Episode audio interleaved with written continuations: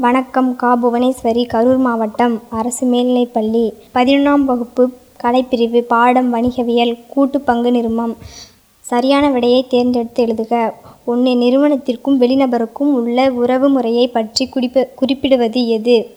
அமைப்பு முறையீடு நிருமச் சட்டத்தின் அட்டவணை ஆ என்பது. நிறும செயல்முறை விதிகள் மாதிரி. கீழ்கண்டவற்றுள் எது நாடாளுமன்றம் அல்லது மாநில சட்டமன்றங்கள் இயற்றிய சட்டத்தின் மூலம் உருவாக்கப்படுகிறது. சட்டமுறை நிர்மம். நிருமத்தின் இயக்குனரை கீழ்க்கண்டவற்றுள் யார் தேர்ந்தெடுக்கிறார்கள்?